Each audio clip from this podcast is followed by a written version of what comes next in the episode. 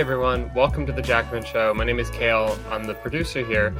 Uh, typically, Jen would be welcoming you to the show and telling you what's about to happen, but she's actually not here tonight because uh, we're not live. We're premiering this, uh, and in her absence, we are actually airing a number of interviews that our good friend Ariella Thornhill conducted recently.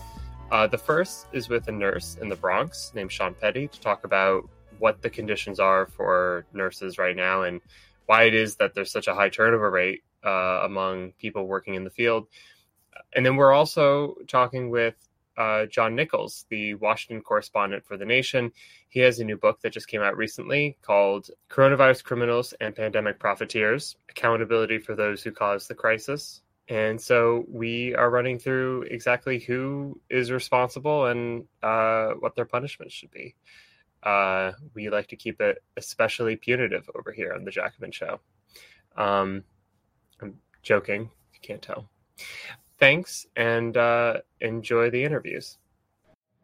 Hi, I'm Ariella Thornhill, host of The Jacobin Show, and we're joined today by Sean Petty. Sean Petty is a pediatric emergency room nurse at a public hospital in the Bronx, where he's worked for 14 years. And he's currently the president of his hospital local bargaining unit as a member of the New York State Nurses Association. Sean, thanks for joining us today. Thanks for having me, Ariel. So, I've asked you here to kind of fill us in uh, with your perspective as an organizer, an advocate for nurses, and as a worker um, on how the pandemic response on the federal and state level impacted you um, and how it's changed or if it's changed during the Biden administration. Sure. Um, well, I mean, I think, you know, as most of us can imagine, you know, hospital care has been um, fundamentally uh, altered and transformed um, by the pandemic um, and really pushed to the brink. Um, I, I would say that, you know, going from the first wave where, you know, New York City, where I work, was hit in the most profound way that a hospital system can be, mm-hmm. um, that um, uh, up through this recent wave of Omicron, that um, we have now had two years where um, there have just been numerous uh, system failures after system failures, and and there's no plausible deniability anymore. So you could say that, okay, yeah, we underfunded, you know, our public health system and our health. We don't really have a healthcare infrastructure in this country, and we were unprepared by the pandemic. We couldn't have foreseen this Mm-hmm. Uh, and you know, we, you know, all of this scrambling that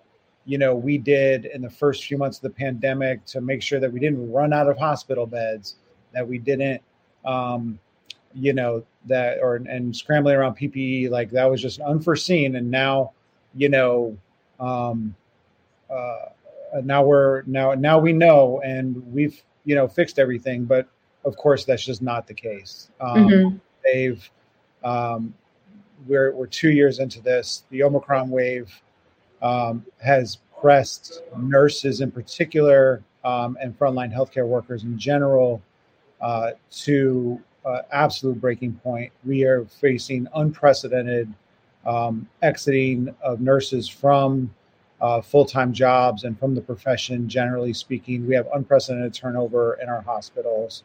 Uh, it may seem obvious, but can you talk about why people are leaving these jobs? What is the day to day condition like that would make them leave that career? Sure. I mean, um, well, so first you've you've had people that have gone through the unbelievable trauma of caring for people during the pandemic, putting their own health at risk without PPE, um, without basic respirators N95 masks. With the beginning, we were told to use one N95 mask for an entire week. Um, we uh, so people not only were going and, and facing the anxiety and um, threat to themselves and their families, people lost close family members. That we lost coworkers. You know, the, my hospital lost um, uh, the first public hospital nurse to die in the pandemic. um, in New York City.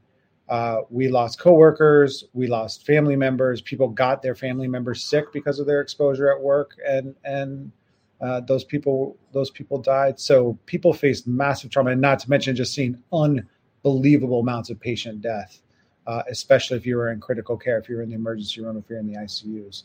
So you had that, and then if you, especially if you were an ER nurse, you barely had time to recover. You uh, had a brief break after the first wave but then you had following waves. You had the return of quote unquote normal, you know, uh, things that we had to take care of, you know, uh, mm. traumas, gunshot wounds, um, we're a trauma center. So you didn't really get any reprieve. And so you went from the Omicron crisis or from the first wave crisis to a staffing crisis mm. uh, that had already existed, but was even more profound. Um, and so you're just, you're being worked unbelievably hard every single day in incredibly chaotic circumstances. And even the most seasoned, the most uh, emotionally resourceful, the most the toughest nurses um, still still reach their breaking point. Um, and then yeah. um, that was just combined with this new kind of weird cycle that we're in, where um, they had to staff all these different waves across the country with agency nurses. So people mm-hmm could get an agency job, go travel to another place, make three to four times the amount that you would in your full in your regular full time job. So there's a massive incentive for people to leave their uh, regular jobs for these agency jobs. So people left to do that. Um, and then that just worsened the staffing conditions that we had. So it just created more chaos. More people left. Um, and um, and then the Omicron wave was just the um, the straw that broke many of our of our nurses' uh, backs in terms of in terms of how much they could handle. Mm-hmm. We've heard that the Omicron wave was milder. It does seem like um, it's not um, as fatal, but it has infected so many more people that there are you know, similar, if not more, fatalities to the Delta wave. Right. Did you see this in your working life? Did you feel like um, the narrative that it was more mild undermined nurses and medical um, staff's ability to push for workplace safety measures, for adequate staffing, and other workers' rights? Yeah, 100%. And I think that's actually been the biggest change under the Biden sort of era of dealing with this pandemic was that um, there's basically we're essentially being um, gaslighted entirety as a as a healthcare system. You know, uh, uh, we uh, it, it's basically been like this when when the narrative shifted to this is a this is a pandemic of the unvaccinated. Mm-hmm. Um, this is a pandemic that you know is mild and, and everybody's going to be fine unless you you know unless you're one of the you know people who refuse to get vaccinated.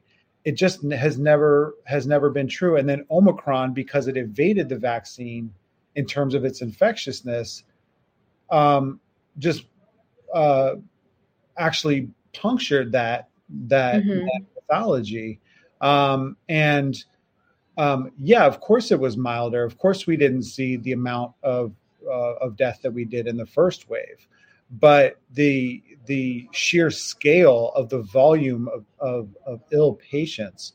And I, I, do think it's important for us to know, especially uh, uh, amongst the left, that the unvaccinated population is not just um, Trump supporting right wingers. Um, it is, uh, and, and, even if that were the case, there there's problem at, there's problems with how people have uh, approached unvaccinated people. Um, but uh, the the fact that um, the and, and, where I work in the Bronx, there's plenty of people who are unvaccinated for a whole variety of reasons, mm-hmm. and that it is uh, emblematic of how profoundly uh, uh, un- unable our healthcare system is to build trust with people. Mm-hmm. And uh, how much we're set up to build uh, actually healthcare relationships with people in any meaningful way.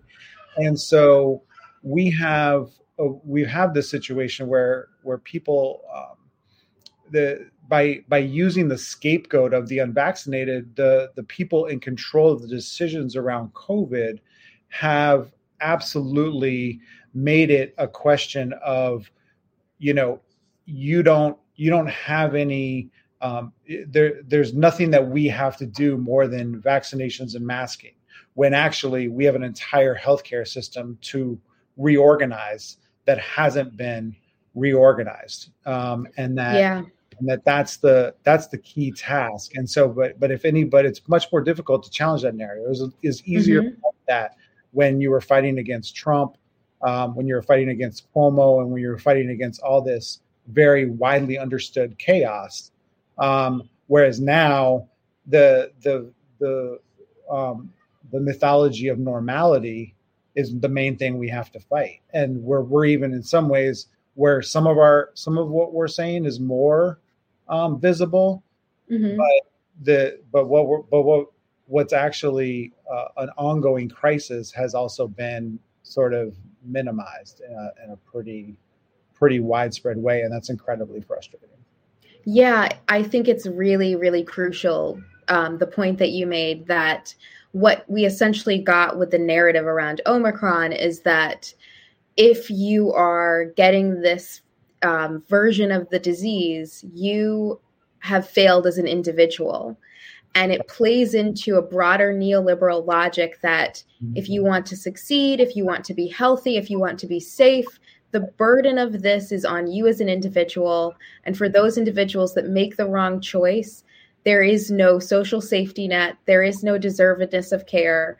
And that dynamic in the abstract has undermined healthcare in the United States for decades. The idea that it's up to you to cross the finish line. And if you don't, for whatever reason, it's fine because other people are doing it. That uh, the point that you made that that this you know narrative about returning to normal and using the unvaccinated as a scapegoat undermines a broader focus on the um, endemic issues in public health care i think is critical for the left not to lose sight of. Um, can you talk about the work that you've had to do organizing around workplace safety um, with the pandemic and then more broadly specifically because I think it undergirds what you've said. Um, we have a nation that puts the burden on individuals, but what you know you've shown and what other union members have shown is that collectively we can actually face up to these things. Collectively, we can actually make some kind of an impact, even though the fight is hard. So, what are some of the fights around um, the collective workplace safety that you've been engaging in lately?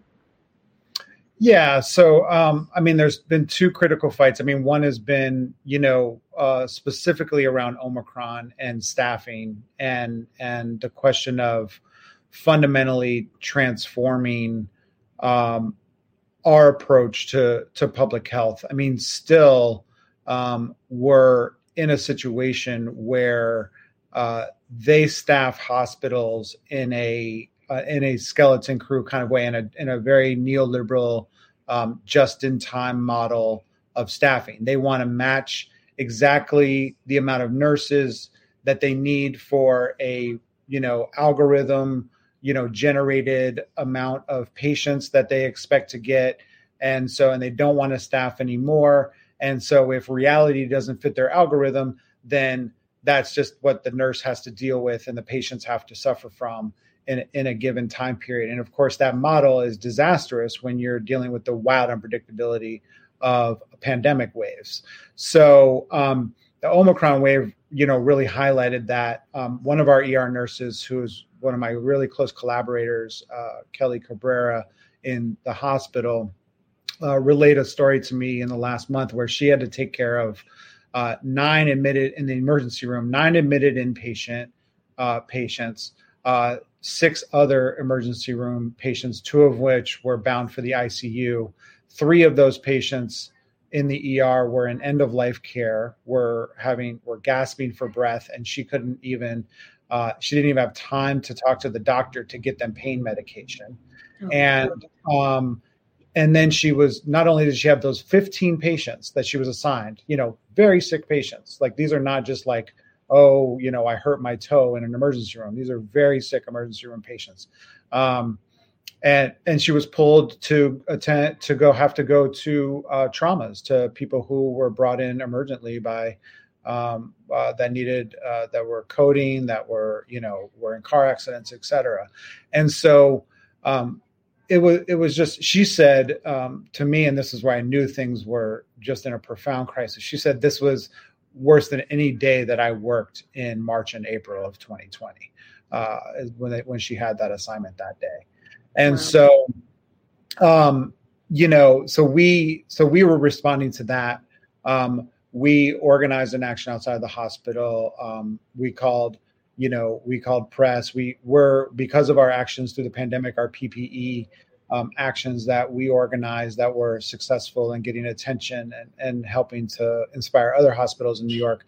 You know, the press has sort of an eye towards us, and so we we use that leverage to to have another event um, and action at Jacobi, uh, which um, really just just trying to puncture that narrative is really it was really the goal and um, we timed it out. We by the, the time that we called that action um, the it appears that the hospital immediately moved into action to uh, march in about um, 60 travel nurses 40 from local travel agencies and 20 from national travel agencies.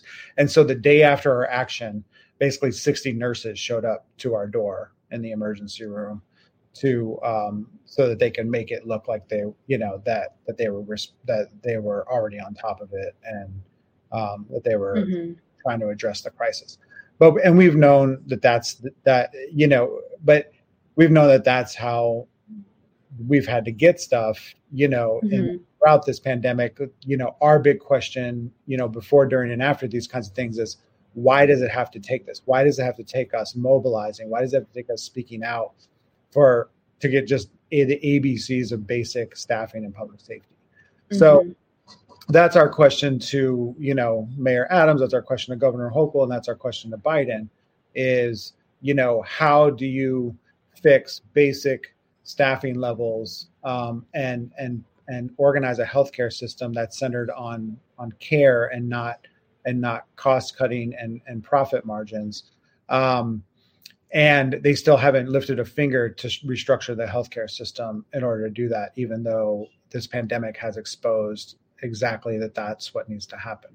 Um, so yeah. that's that was the Omicron organizing that we did, and then recently, you know, we had an active shooter in our uh, emergency room, in our in our waiting room. Uh, we had a patient, a, a, a person who signed in as a patient, come in shoot somebody else in the waiting room, uh, run through the hospital, and exit after running through three buildings in the hospital. Um, and nurses had to duck bullets, go grab the patient that was bleeding, that was shot, run them back to the trauma bay, take care of them, all while not knowing if there were other shooters, if this person was going to shoot again, um, trying to bring patients inside the emergency room for safety, etc. Um, and so um, that obviously was a major incident. Um, it's been the second shooting in a hospital. The, there was a shooting in Bronx, Lebanon, six years ago, but those are the only shootings that I know of in hospitals in the last couple decades in New York City. Um, sorry, um, and um, they, um, so. Uh, we have been i've spent the last two weeks and my colleagues have spent the last two weeks uh, organizing to push the hospital to finally implement safety measures that we've been asking for the last three years. We had a safety walkthrough three years ago that delineated all of these things that were deficient in terms of protecting um, workers in the hospital uh, against these types of incidents um, and they implemented uh, uh almost none of the recommendations that we put forward. And um, we've had weapons come be confiscated off of patients, you know, numerous times since then, and the hospital still refused to act. Um, but now that, of course, one of the worst incidents happened, now we're getting finally some action. Um, and uh, on Sunday, when the mayor called a press conference at our hospital to you know pat us on the head and um, talk about you know all the important things that he wanted to do around safety and all the successes that he's had during COVID. Um, he we uh, staged an action with ten of us in the back of the press conference with signs, and we interjected in the press conference and um, compelled him to have a meeting uh, with us directly with the frontline nurses at Jacobi, uh, which happened this morning.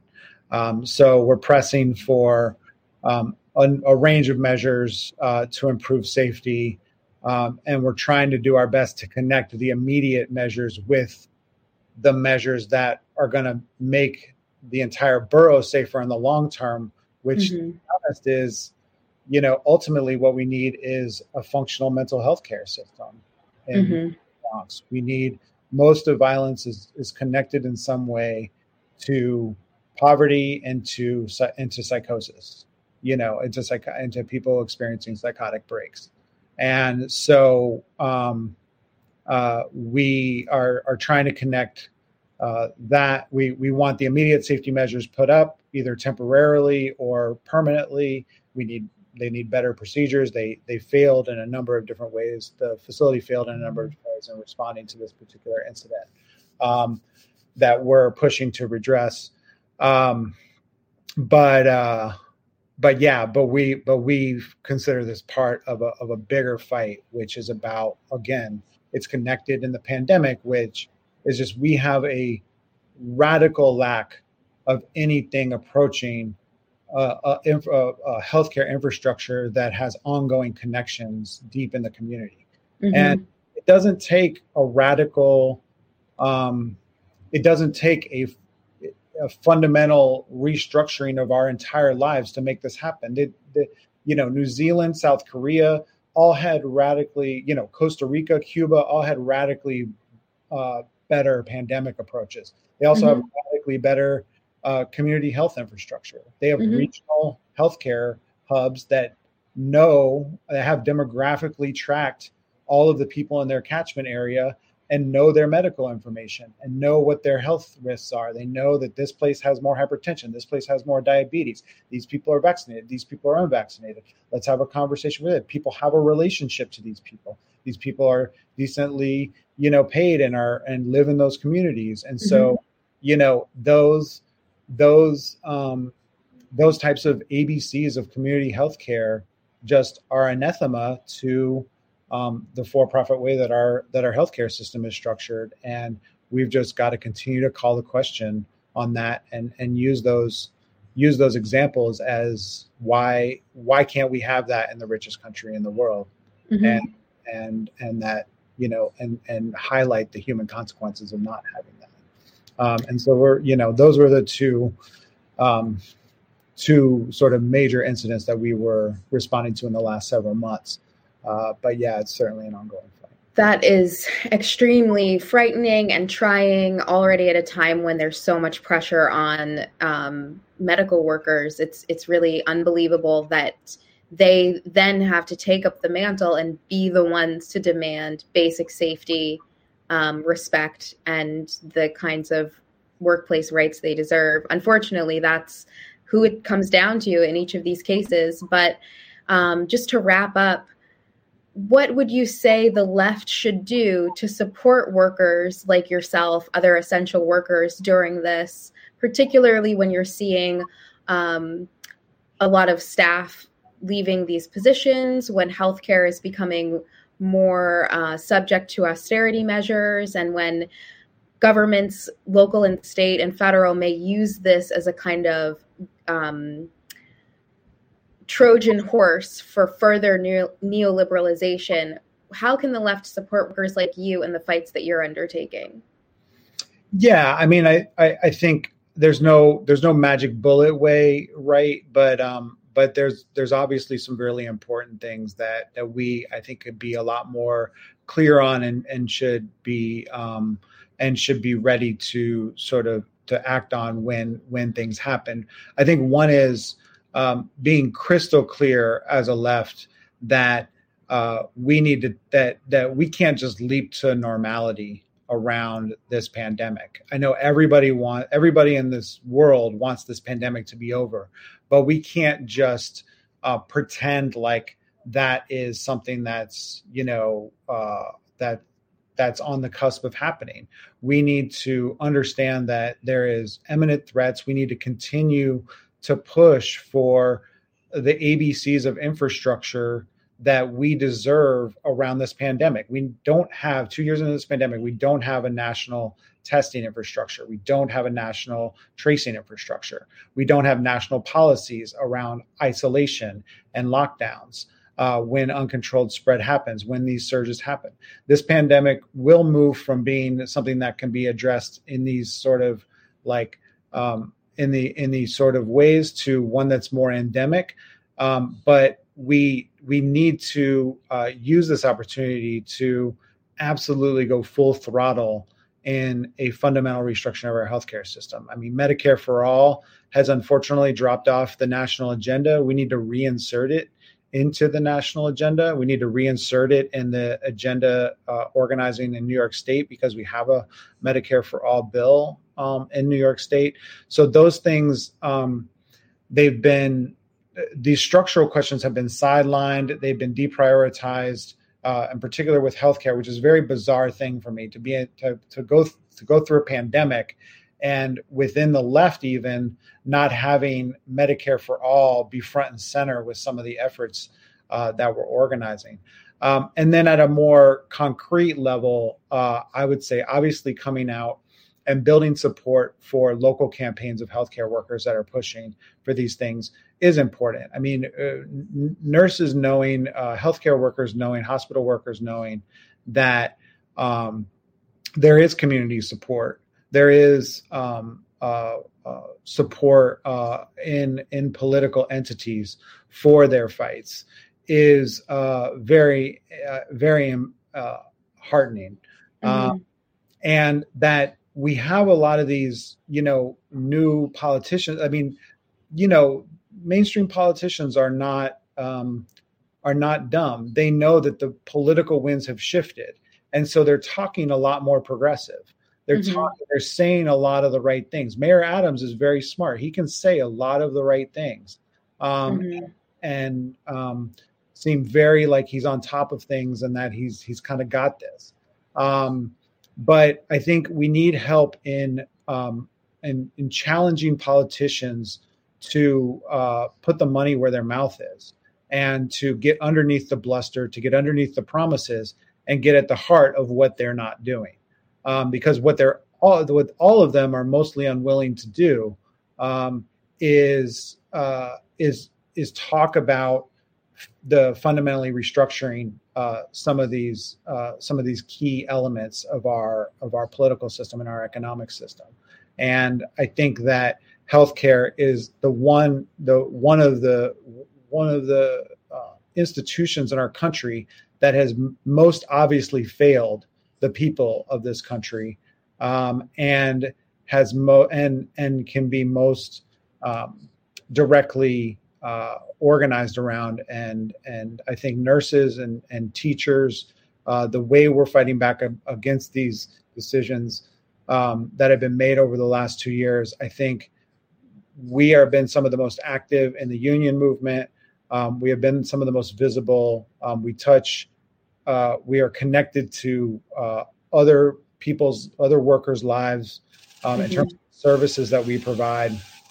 And I think that um, our struggles have ha, can have the impact um, of of widening the scope of beyond just an individual hospital or individual school system.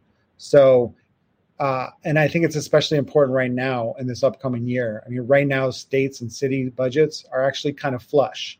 Um, the federal government uh, budgets are kind of flush with money, um, and we also, as as hospital workers and as as educators and and really workers throughout the economy have a lot of leverage right now because there's a labor shortage mm. and so our employers are um, should be on the defensive right now uh, so it's it's really any fight any fight at amazon any fight at starbucks any fight at um, any fight in any element of the economy uh, it, it can have a lot of power right now because um, employers are so desperate for workers in order to turn their profits, in order to keep their systems functioning.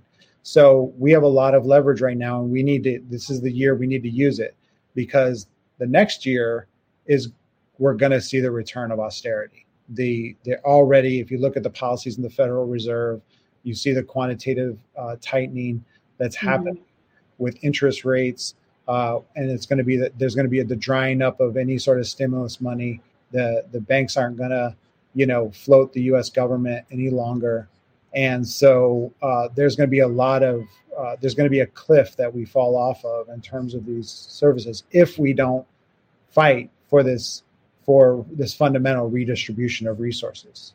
Yeah, I think it also plays into what you were talking about with this false normalcy argument because we will hear people say it's we're back to normal. We don't right. need the stimulus money. We don't we need people to get back to work. We don't need unemployment um, being higher, et cetera, et cetera, et cetera. And um, I think those two sides fighting against that false normalcy narrative and then getting out and joining people supporting union efforts, making sure you're connected to the kinds of economic pressures workers are putting in your local community. All of that seems essential uh, yes. going forward. Join the Verso Book Club and get every new ebook that Verso publishes every month, as well as one to three books in the mail. All Verso Book Club members also get 50% off everything on the website. The Comrade tier is only $20 a month for your first three months, and if you join in February, you'll get these books The Trial of Julian Assange, A Story of Persecution by Nils Melzer, an exploration of the chilling precedent set by the illegal silencing of Julian Assange. How to Be a Revolutionary by South African writer C.A. Davids, an ambitious globe spanning novel about what we owe our consciences. The South Jim Crow and Its Afterlives by Adolph Reed Jr., a narrative account of Jim Crow as people experienced it and Racecraft The Soul of Inequality in American Life by Karen and Barbara Fields, a new edition of the celebrated contemporary work on race and racism. Become a member today at versobooks.com.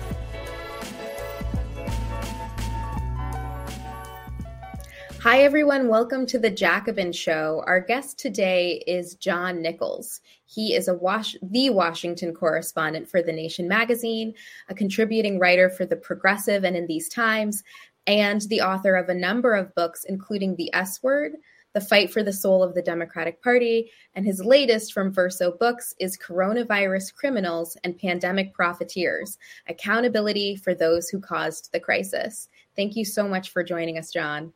It's a real honor to be with you. Thanks so, so much for having me. So the book kind of reads almost like the kind of introductory remarks for a lawsuit against some of these characters.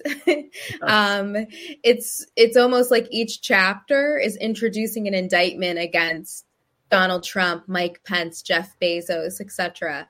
Um, but I wanted to start in the intro because you start the book with a kind of profile in the story of a man named um, Mike Jackson. Mm-hmm. Why did you choose to open your book with his story, and how is it illustrative of tr- the Trump administration's COVID response? I'm so appreciative that you started there because one of the things that I tried to do with the book uh, was to never forget the human side of this. That in this country, as we speak, we're coming close to a million deaths as a result of COVID. And we know from studies by the Lancet and others that as, as much as 40% of the death rate in the first year of the pandemic was unnecessary. People died not because uh, of you know something that was inevitable, but because they weren't cared for by their government, by their employers, by the billionaire class of this country. And so I always wanted to have that human element in, in each of the chapters of the book. And Mike Jackson uh, was the starting point because his story, to my mind, was so compelling. Uh, he worked in a Briggs and Stratton plant in suburban Milwaukee, Wisconsin. He had a large family. Uh, he worked for the same reason that an awful lot of people work. He needed to support his family, and the job meant a lot to him.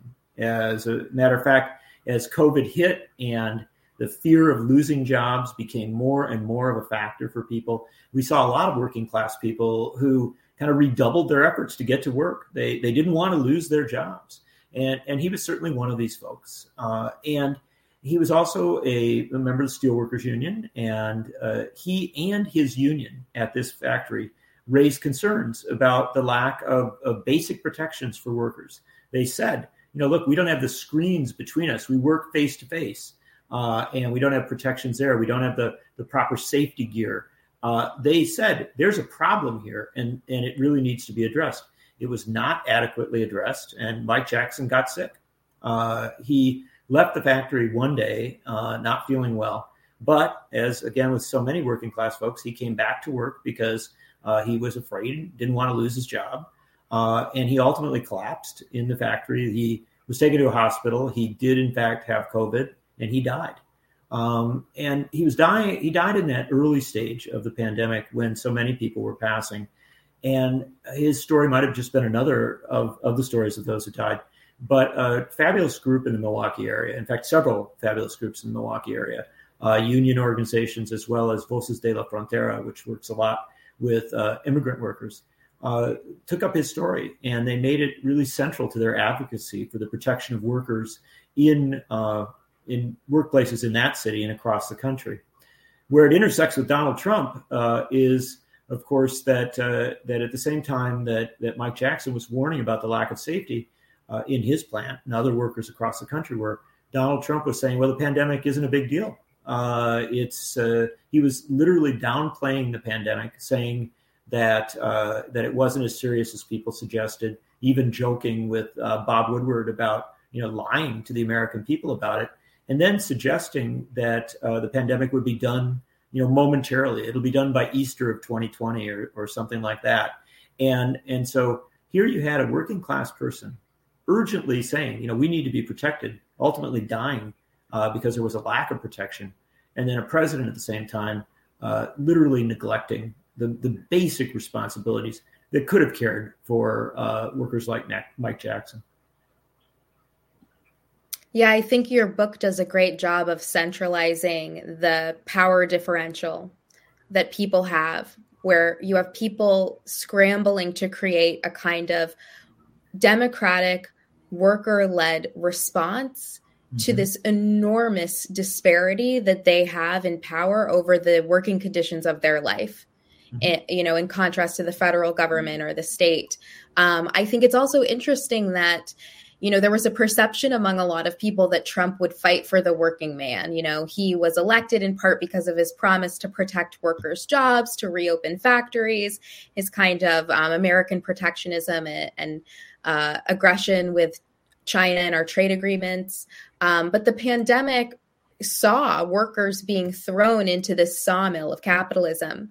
Can you talk about some more of the real worker centered responses um, to the pandemic and what would it have looked like if the administration centered that in their response as well? Or if they even paid attention to it. Yeah, yeah, that's true. And, and or didn't actively undermine it. Yeah, yes, no, you're right. Yeah. Yep. Uh, would that would that there had been that that uh, centralizing thinking and that that that deeper deeper concern, but it wasn't there.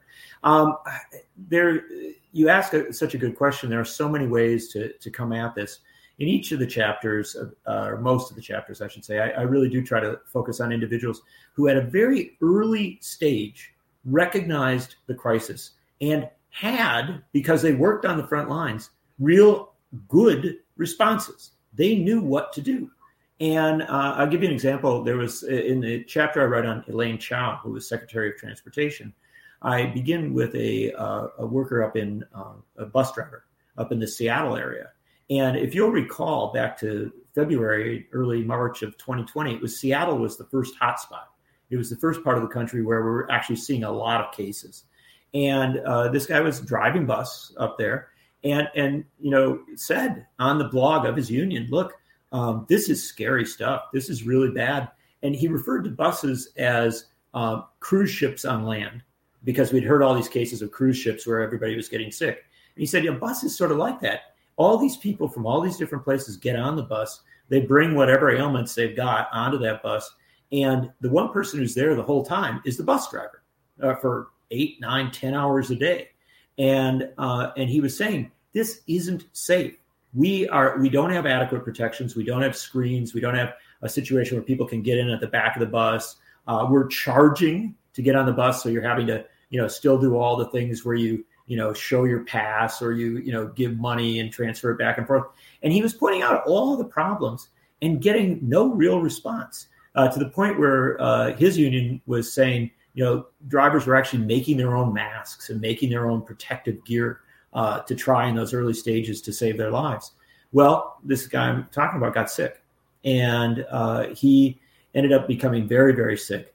And tragically, as one of his union stewards, I think it was one of his union stewards, was taking the family to the hospital to see him, perhaps for the last time, they got a call that uh, he wasn't going to make it. He wasn't going to last until the family got there.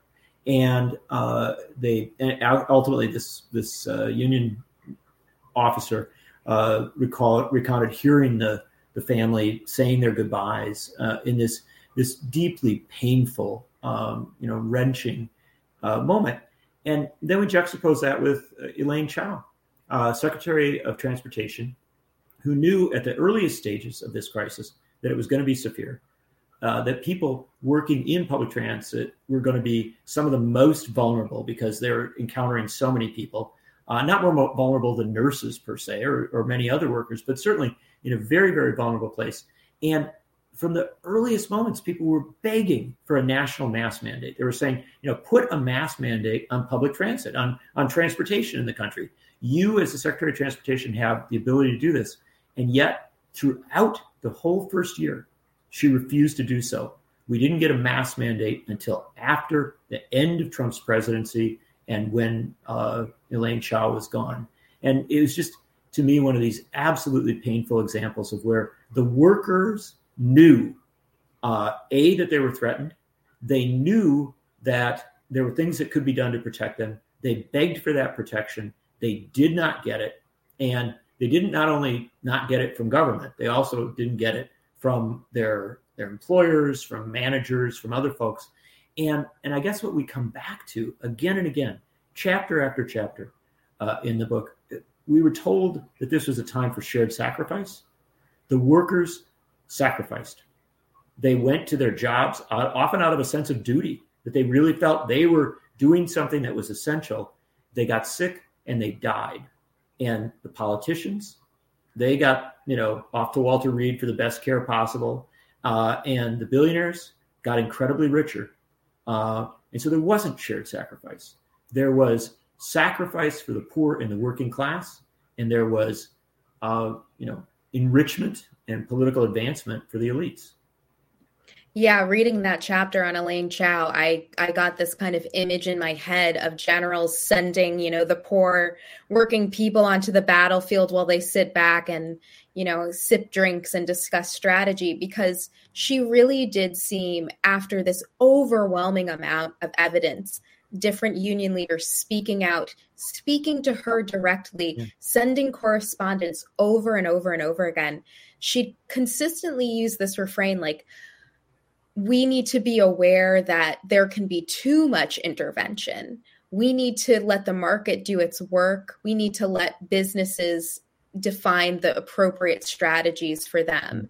Mm-hmm. And this consistent theme of kind of kicking the can down the tier of responsibility made workers bear the burden of a lack of oversight and coordination on every level above them and allowed for kind of every bad actor and wolf at the door to get in and take advantage of that chaos, um, the lack of regulation, and the structurelessness. Could you talk about, in that same vein, um, what was it called? Project Airbridge. Can you tell our audience about Project no. Airbridge?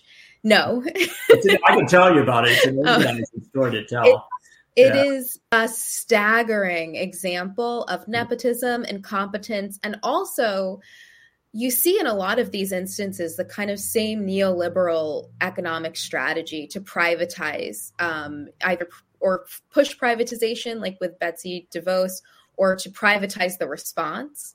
But I think Project Airbridge is unique in that it failed to understand how to privatize correctly, yeah. even.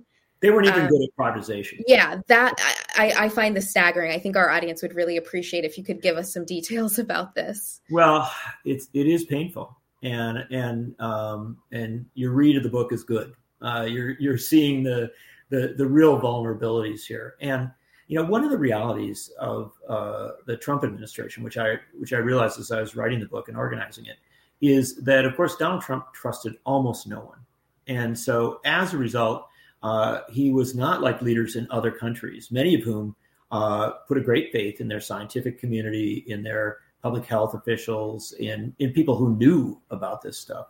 Uh, Trump uh, he didn't listen to people who gave him good advice, even to his fellow right wingers, even to his fellow Republicans. And there were folks in the White House who were giving him data and saying, you know, look, this is going to be bad. We are going. We should respond in these ways. There are things that we need to do, uh, both uh, because they were concerned about some of them maybe concerned about public health, but a lot of them just concerned about the political impact.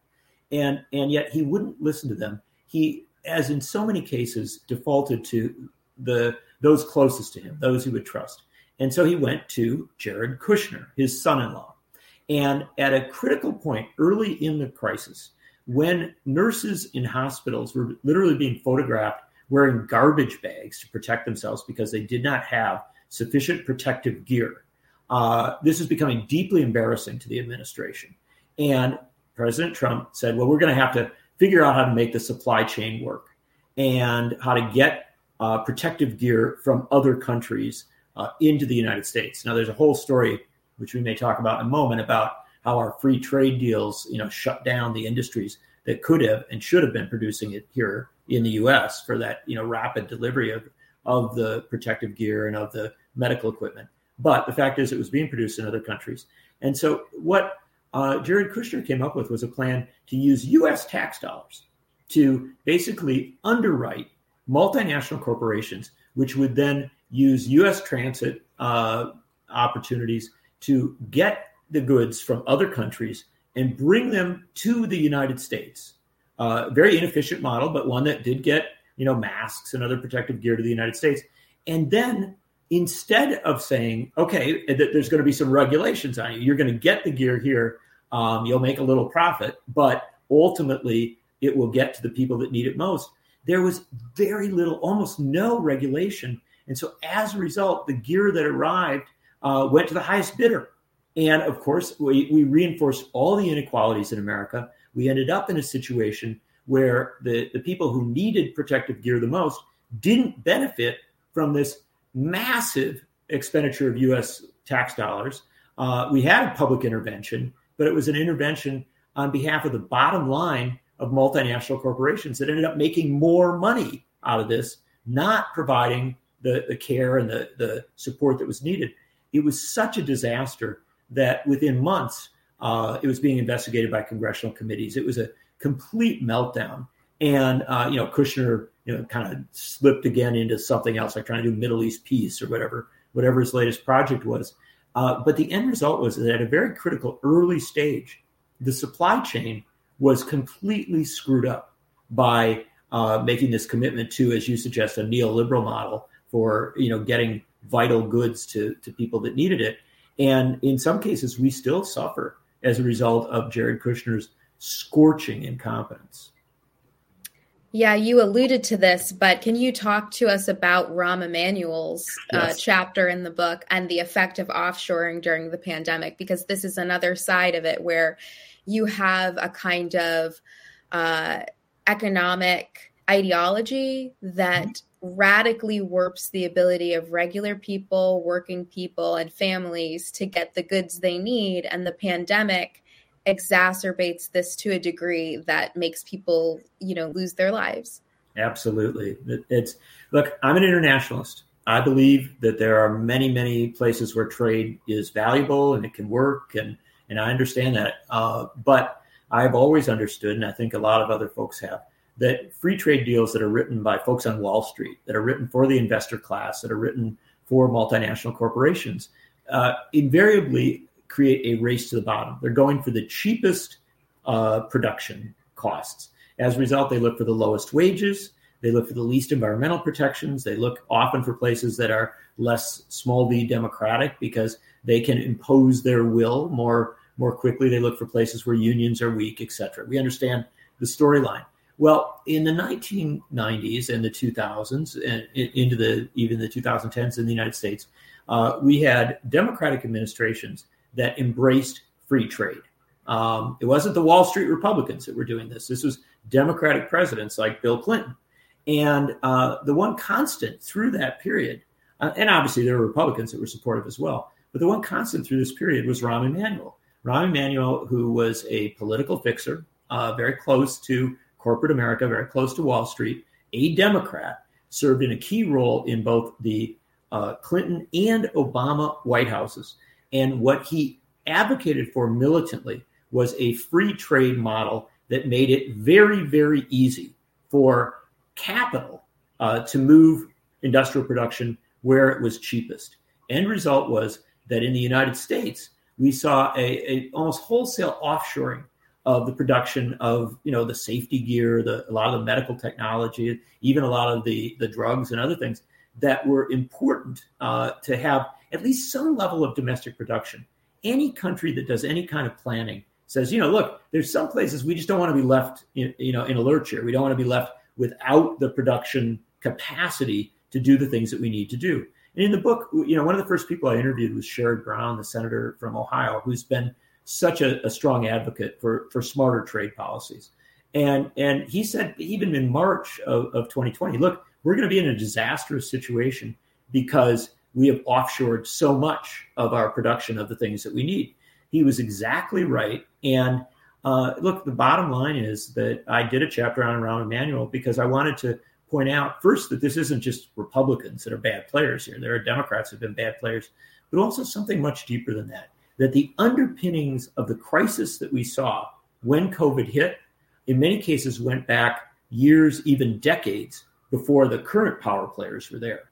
That kind of um, long-term analysis is ex- it's extremely important i think um, and you can see how it's not just economic when you're highlighting um, certain key figures in the book you also talk about the political legacies that they're riding on mm-hmm. um, one of those people that was particularly striking in the book was mike pompeo who I'm going to say had COVID parties that would make Boris Johnson blush. Yeah. um, yes. Unbelievable. But aside from that, blatant disregard for his health and others. If I can interrupt you. Oh, sure. Actually made people come to them. Yeah. You know, um, Boris yeah. Johnson, at least, you know, you were sort of parent, you know, it was a, party animal, right? He's just maybe mm-hmm. a, a party come on over. No, no, no. Pompeo actually had parties that where it was essentially almost like a royal command that people mm-hmm. come to these events. Uh, and these were the families of diplomats. These were these were people who who a didn't want to probably didn't want to be there with Mike Pompeo anyway, but b um, did not want to have their lives put at risk by the Secretary of State. Yeah, to interrupt on that, but not just, to mention the staff working at these oh, places and everybody workers? else that was exposed. yeah. yeah. Yeah. Um, but I wanted to focus on one part of his um, foreign policy strategy, which was his extreme anti Cuba posture mm-hmm. throughout the pandemic. When Cuba, this tiny island nation that has been, you know, facing a U.S. embargo for decades, is able to send doctors not just in this crisis, but in other crises, and has the spirit of international solidarity at the heart of their medical complex he decided he would do everything he could to crush that. Um, mm. And you quote a military writer who said that Pompeo was throwing banana peels in the path of his successors by formally, but oh so very spuriously, designating foreign actors he doesn't like as terrorists. Mm-hmm. Um, can you unpack that for us? What was Pompeo's strategy there and why? But also, did you see an element of this kind of long term political sabotage in other players that you profiled in the book? Yeah, I mean, it's that's uh, it's such an excellent question because uh, Pompeo gets a chapter unto himself, but but this this pattern, this tendency showed up in, in many other political players. And that is, you know, sort of a longing for the Cold War. You know, people who really uh, do still want to organize the world as, uh, you know, capitalism versus communism and, and uh, a, a model that, uh, you know, most people thought, you know, kind of began to deconstruct with uh, the fall of the, the Berlin Wall. But uh, but in Pompeo's world, this was this was a lingering reality, and it trumped, uh, for lack of a better word, his logical uh, path as the Secretary of State of the United States at a point when a global pandemic was hitting. The United States had the capacity and also, uh, in many ways, the the potential to be an important player in making sure that we address the crisis in the United States, but also that we address the crisis internationally in ways that could really dial down uh, the the disease, could address it, you know, so it didn't spread, so it didn't become more and more of a severe crisis. Uh, that's not what Pompeo did, and as you've mentioned before, in many of the chapters, I really try to look at the uh, the human side of this. And one of the human sides of the early stages of the pandemic was that in particular countries around the world, they were overwhelmed. Uh, many folks who followed the pandemic as it was developing watched the, the crisis in Italy, where uh, the Italian healthcare system, was, particularly in northern Italy, was was simply overwhelmed at a very very early stage, at a point where frankly people didn't know how to deal with the crisis, and and so uh, they appealed for for foreign doctors, and the Cubans responded. Um, in South Africa, in Caribbean uh, countries, in South America, uh, people who were in a crisis said, "Okay, who do we know who has really well trained doctors, often uh, who are trained in dealing with infectious diseases and dealing in a pandemic or epidemic circumstance? Is there is there some place we can find more doctors because we need them?" And the, the call went out to the Cubans and the Cubans responded. They sent doctors and other medical personnel. And I've seen, you know, I can show you the videos of when they arrived in places like Jamaica. There were there were Jamaican officials crying, you know, literally, uh, you know, welcoming these doctors because they were bringing vital, needed care uh, at, at a critical crisis moment. And Pompeo's response was to tell countries to, to turn them away or to come up with uh, procedures that would make it harder for them to come. And, and literally to create a threat that if you want to be on the good side of the United States, maybe you wouldn't want to accept these doctors who were literally coming to save lives. And uh, one final thing I'll emphasize here is Barack Obama, you know previous president of the United States, had said you may disagree with Cuba on a lot of stuff, may not maybe you know you don't agree with Cuba on everything, but you got to accept that their doctors are good and that they've done a lot globally. And so for Pompeo to you know attack that basic understanding at the critical early stages of the pandemic, it just it it spoke to uh, a this lingering Cold War sensibility, but b something else that you'd see you know going forward, which was that at all sorts of opportunities for international cooperation, Mike Pompeo and other leaders in the United States rejected international cooperation when they should have in fact been embracing it. Yeah, speaking of international cooperation, um, let's talk about Pfizer. Ah.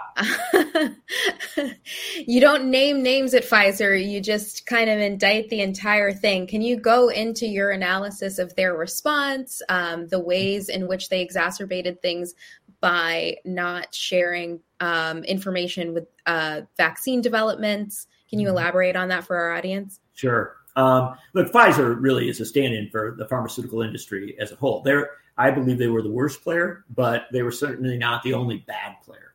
And uh, but one of the things to understand is that it was a global pandemic, and at the beginning of this pandemic, one of the best things that happened was that those who had information shared it. There was a lot of information that was shared uh, via all sorts of platforms, so that those who were trying to do a a monitoring of the crisis, but B, develop vaccines, had a tremendous amount of information. That wasn't like proprietary information. It was information that governments and global health groupings and, and other groupings had come together to make available. So the pharmaceutical companies in this case, they didn't like, you know, go into the laboratory and do this, this deep research. Uh, they had a tremendous amount of information that was given to them by the public sector and then they develop different vaccines. It is it is true, and there, as we know, Pfizer, Moderna, uh, Johnson Johnson, different vaccines, different quality, different character, different approach. But the baseline came from government, uh, a lot of government sources, a lot of public sources, and uh, yet in this circumstance, because uh, pharmaceutical companies don't really like to do vaccines. They prefer to do drugs that you have to take permanently. Uh, vaccine where you just get one shot or a couple of shots, that's not usually the kind of big moneymaker. So what they did was they they created relationships with governments that were tremendously beneficial to them. And in the case of Pfizer, they even opted out of some of the basic requirements because they wanted to quote unquote be independent to go forward. Well, what that meant was that they could charge dramatically more for their doses. And because they rushed their vaccine to the market, they got out there uh, in the first stages, they were able to get all sorts of contracts, including you know repeating and forward going contracts that allowed them to make massive amounts of money. And so let's remember one core thing. Glad the vaccines came. It's a good thing.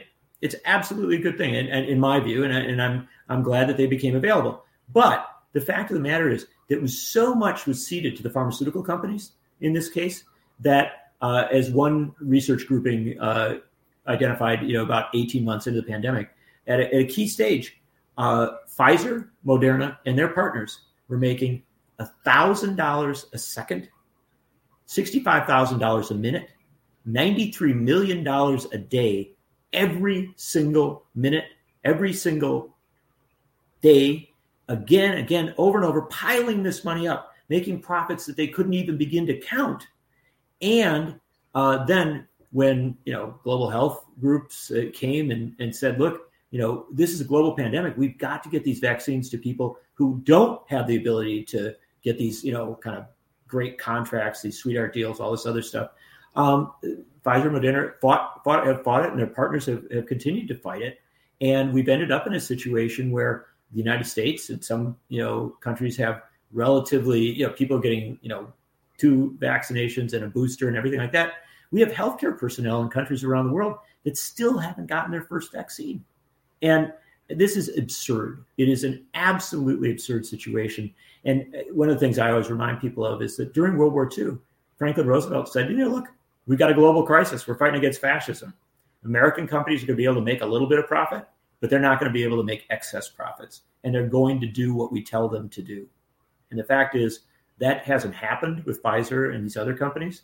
And uh, the end result is they're making massive profits and they are not, again, sharing sacrifice in the way that so many frontline workers have. Yeah, I think it also really undermines faith in all of this technology when you see the kind of rabid, greedy uh, proliferation of policies that just protect the bottom line of a company or the political prospects of one or another person um, involved in setting them. You you start to think this is all just cynical. Maybe I am being taken advantage of. Maybe this isn't in my best interest because yeah. it's too couched in a logic that, quite frankly, is so dehumanized that it's hard to relate to. It's hard to yeah. relate to the decision to let a bunch, you know, to, to let an entire country suffer, to let millions of people die because it pads your wallet. That is such an important insight and and I, I really want to you know focus in on that for one moment here to to say that you know as as you as you can tell I, have been vaccinated got my booster. I'll be first in line for another booster. Uh, and and I and I think that there's a lot of tremendous good that comes to this. But the fact of the matter is that we have a tremendous number of people in the United States uh, who are doubtful about the vaccines who are skeptical and and some of them are skeptical because politicians have lied to them and and, and all that. But you know i think we have to accept that that when you have pharmaceutical companies that are profiting at such a high level right that feeds into the skepticism. That feeds into um, that that that gives cynical politicians like ron johnson and rand paul uh, who've been terrible players on this uh, that gives them you know a, an ability to you know kind of scratch that wound, right? To mm-hmm. to in, encourage skepticism. And you know what I say to people is, look, the vaccines are great. I want everybody to have access to them. The fact of the matter is that the way that we've developed our relationships with these pharmaceutical companies has been a barrier to that. And yeah. it's particularly a barrier to the most vulnerable people in the world. Yep, that's absolutely right. I think that it's also um, kind of unconscionable that America has acted like the pandemic is unique for each country. not that it's a call for global solidarity because our health is related, just like all our well being is related to every other human being in the world. And I think that it's a, a kind of sad state of affairs to look at future crises um, and wonder if this kind of logic will get repeated when we're having to come together to face climate change or come together to face another pandemic potentially. But you know the answer to that, right? And that's the painful answer is that unless we yeah. change course and unless we address the fundamental realities of our economic system and our political system that made this a far more deadly and disastrous circumstance than it needed to be, that left hundreds of thousands of people dead who did not need to die, millions of people sick who did not need to be sick, tens of millions of people economically vulnerable when they did not need to be economically vulnerable. Unless we address that, and the first step in that, to my mind, is accountability, and then accountability driving policy. Unless we see it in that way, then I will promise you we will see a repeat of this. And every expert I talked to in writing the book said there will be more pandemics. A, this pandemic will not go away easily, but B, there will be additional pandemics. And C, they will interrelate with mm-hmm. climate change, right? That mm-hmm. we will we will see that crisis as well. We will also see all the challenges coming with automation. Uh, you know, we have a mm-hmm. lot coming at us as a society in this country and around the world. And it's so very clear that we need uh, a healthcare system that responds to the needs of everyone. We need a social safety net that is real and a social welfare system that, that responds to the needs of everyone. And ultimately, we need a way to assure that we can act globally to respond to a global crisis, not to you know have this sort of nationalist, narrowly focused response that in the end doesn't save lives in mm-hmm. particular countries and certainly doesn't save lives on an international stage. That's or even our own. No, it, yeah, it comes it, back to us. Yeah, um, I did want to foreground something that I think isn't explicitly stated in the book, but I think it comes through how you are so conscientious about the worker's narrative being forward. Even though each chapter focuses on a particular person, you really um, take pains to highlight what the people directly affected by their policies felt and what happened to them and the results of that. And in the beginning of the book, you quote something that um, somebody named Chance Zamber, a factory mm-hmm. worker, says. Yeah. And they said, The company did absolutely nothing when Mike died, he told Bellows. And after that, several more people got it. People were self quarantining. They didn't have enough people to run the assembly line. The company claimed they benevolently shut the whole line down so everyone could be tested. This was a load of bullshit. Everyone was infected, exposed, or dead. They didn't test people because they gave a shit if we lived or died. They did it so they could prove nothing was wrong and people have to go back to work. So, in reading that, I kind of had this insight that was echoed th- throughout the rest of the book for me, which is that in failing so spectacularly to kind of take a leadership role and have a central response to the pandemic, the worker safety fell to specific companies. Mm-hmm. And if you're a worker and you have no workplace democracy and no say in one of the most important parts of your life, and then your boss comes in and says, You're going to wear a mask and you're going to get these tests and you need to get vaccinated, of course you won't trust that when this person has been exploiting you mm-hmm. when you see other uh, you know colleagues of yours sick and dying and they're telling you to get back out on the floor and they're doing it by getting you tested finally.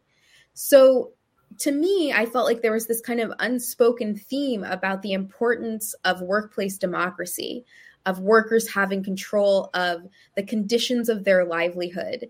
And you showed very very clearly how we need accountability for those you know in power for the, those in the highest offices.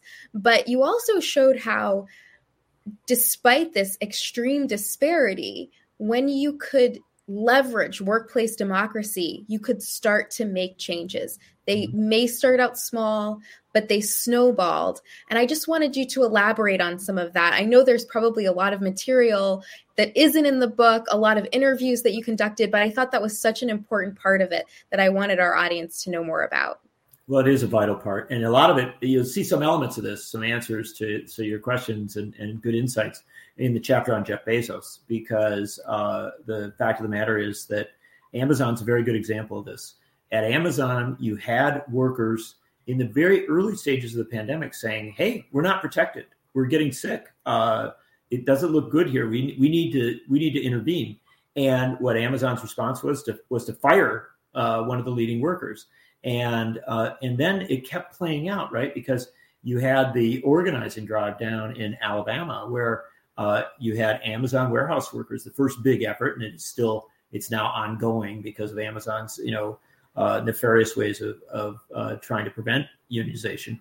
But uh, you had workers saying, "Look, we need protection, and we need a union. We need some dynamic in which we have a real say in, in how this is going to go play out because we can't trust the company.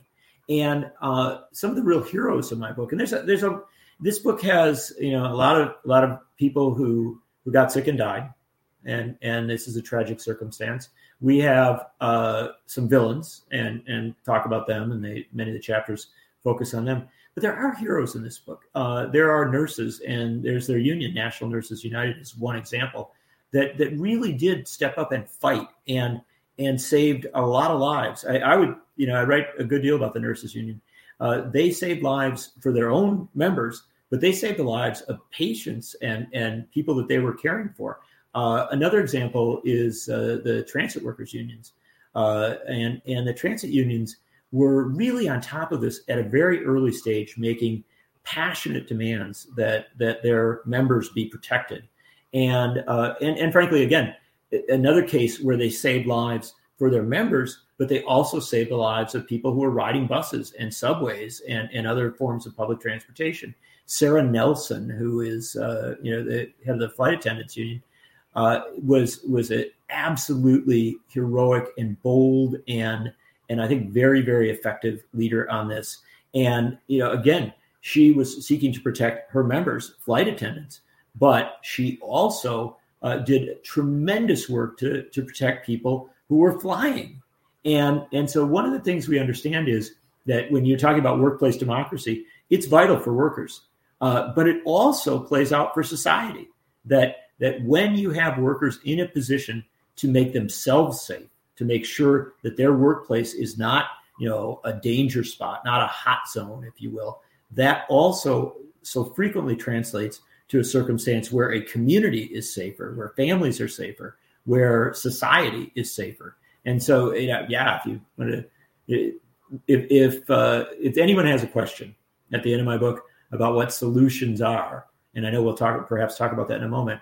Uh, one of them, unquestionably, is uh, to have much stronger unions, much more workplace democracy, much more power to to workers to protect themselves and the people they serve you segued into my last question for me. yes, um, that's what I'm here for. yeah, you can take over. No, no, do the I next interview. I wouldn't dare.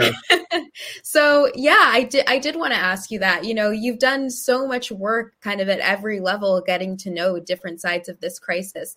I want to say, like, the book is um, super readable, very accessible you approach the material in a way where these kinds of dense geopolitical issues or economic issues are really common sense and you're centering the kind of experience of workers in each chapter. I really thought it was a wonderful read. But yeah, tell us, how do we fix it all? Everything you've outlined. No problem. how do we solve the problem?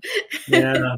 Well, I, and I, I appreciate that you ask it that way because that, that's the way we should should go at this. I wrote a book that that uh, seeks to make people angry and uh, that seeks to make people passionate enough to push for the changes that are needed. And so you can't just you know stoke that anger and not have have hopefully some solutions. And and this the thing I call for is accountability because I really believe that history tells us that accountability drives progress that if we hold those in positions of political and economic power to a high standard, and if we say when they fail to meet that standard that they will be punished in some way or another, then that does two things. Number one, it makes those leaders and future leaders more responsible.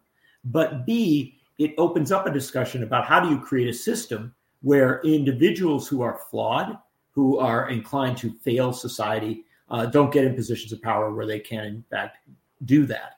And and so I think accountability takes many many forms. I think it can be criminal, and I think there were clearly criminal acts by uh, political leaders and by corporate officials and others that need to be held to account. And I talk about that.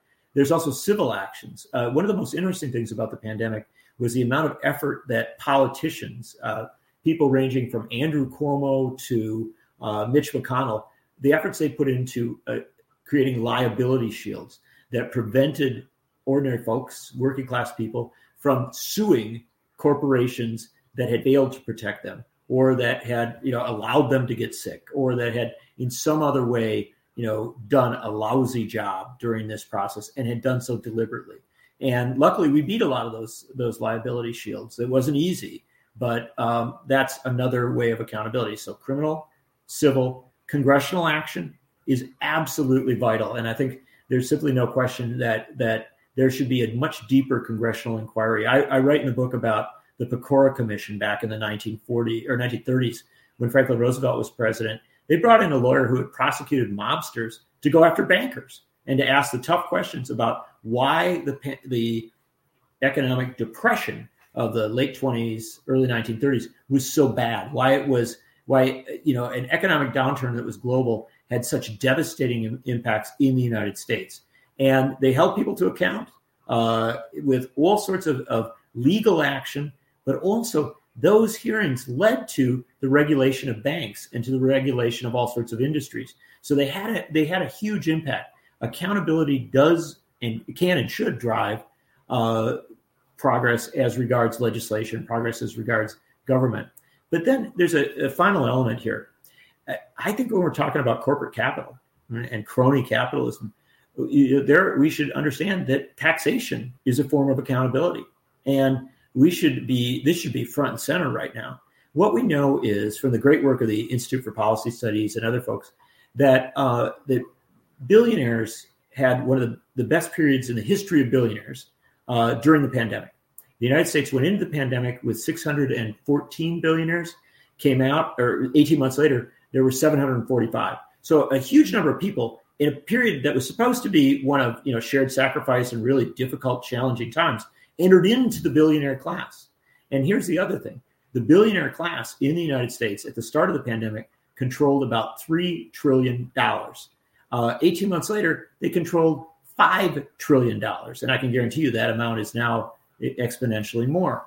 And you know, my standard on this uh, is to say that that I think Franklin Roosevelt was right. During World War II, uh, we had a 95% tax rate, upper marginal, you know, for the, the people in the, the highest levels of, of income. And and we said, you know, look, these are difficult times. We're we're in the midst of a really challenging moment, and you're you're going to pay 95% rate. And and it worked so well that we kept it into peacetime. We still had an over 90% tax rate for the upper upper brackets uh, through Dwight Eisenhower's presidency into into the 1960s, and it didn't stall out our society. It didn't harm us. What it did was it held those who were economically powerful to account, and it says it said, you know, in a moment of shared sacrifice, you're going to share. And so I I think that tax policy becomes a really huge part of this. I also think that uh, that we don't just talk about taxing individual billionaires. We should be talking about excess profits for corporations too and and you know these are these are baseline steps. I'm not suggesting for a moment that this is the end of what we should do. These are these are beginning steps that we should be talking about. And where does it lead us to? What i spoke about before. Remember accountability drives progress. If accountability drives progress then it must take us to a national health care plan on a single payer model. Uh, it has to take us to a social welfare state that really is genuine. And frankly it has to open up discussions uh, that go beyond a lot of the traditional models and say that that are there better ways to organize society? Because if we're dealing with climate change, if we're dealing with an age of pandemics, if we're dealing with an automation moment where we're going to change, you know, everything about how we work, shouldn't we recognize that uh, if the coronavirus pandemic taught us anything, it's when big changes come, we're not ready, we're not prepared, and so uh, we have a choice. Either we're going to have these big changes come and these big challenges in the future, and we're going to be exploited and harmed, or we are going to figure out how to organize a society where the people have an ability to make demands for their health, for their safety, but also for their their their livelihoods and for their their their capacity to live a, a decent life. I mean, that's what we should be talking about. And it terrifies me. It terrifies me that we might let this pandemic, where we've suffered so much loss, that we might let it pass without radical change. And that's why I wrote the book. Thank you so much. Uh, the book is, again, Coronavirus Criminals and Pandemic Profiteers, out from Verso Books. If you don't want to line Jeff Be- Bezos's yacht, you can purchase it directly from the website. Uh, John, this was such a great interview. I really hope that our audience checks this out. You're right. We can't let things go back to normal and and forget the lessons that were hard learned with the deaths of almost a million people, 200,000 kids without caregivers or parents. We need to honor their legacy, but also create a world where human life is valued over profit. And I think your book uh, is one of those guideposts. So thank you again for coming on the show. I'm really honored to be with you and, and, and very honored by your, your kind comments. And, and let me tell you that uh, the fact is we've got a lot of work ahead of us. And uh, this is, I'm I'm excited. I am excited by conversations like this because at the end of the day, um, if we start to open up this dialogue and tell people that they've got the power to hold uh, those with the economic and political elites to account, that it's happened in the past and it can happen again, I have real faith that that we can make a, a legacy that honors those who have died, those who got sick, those who suffered during the pandemic, and say that this will never happen again. Absolutely. Thanks again.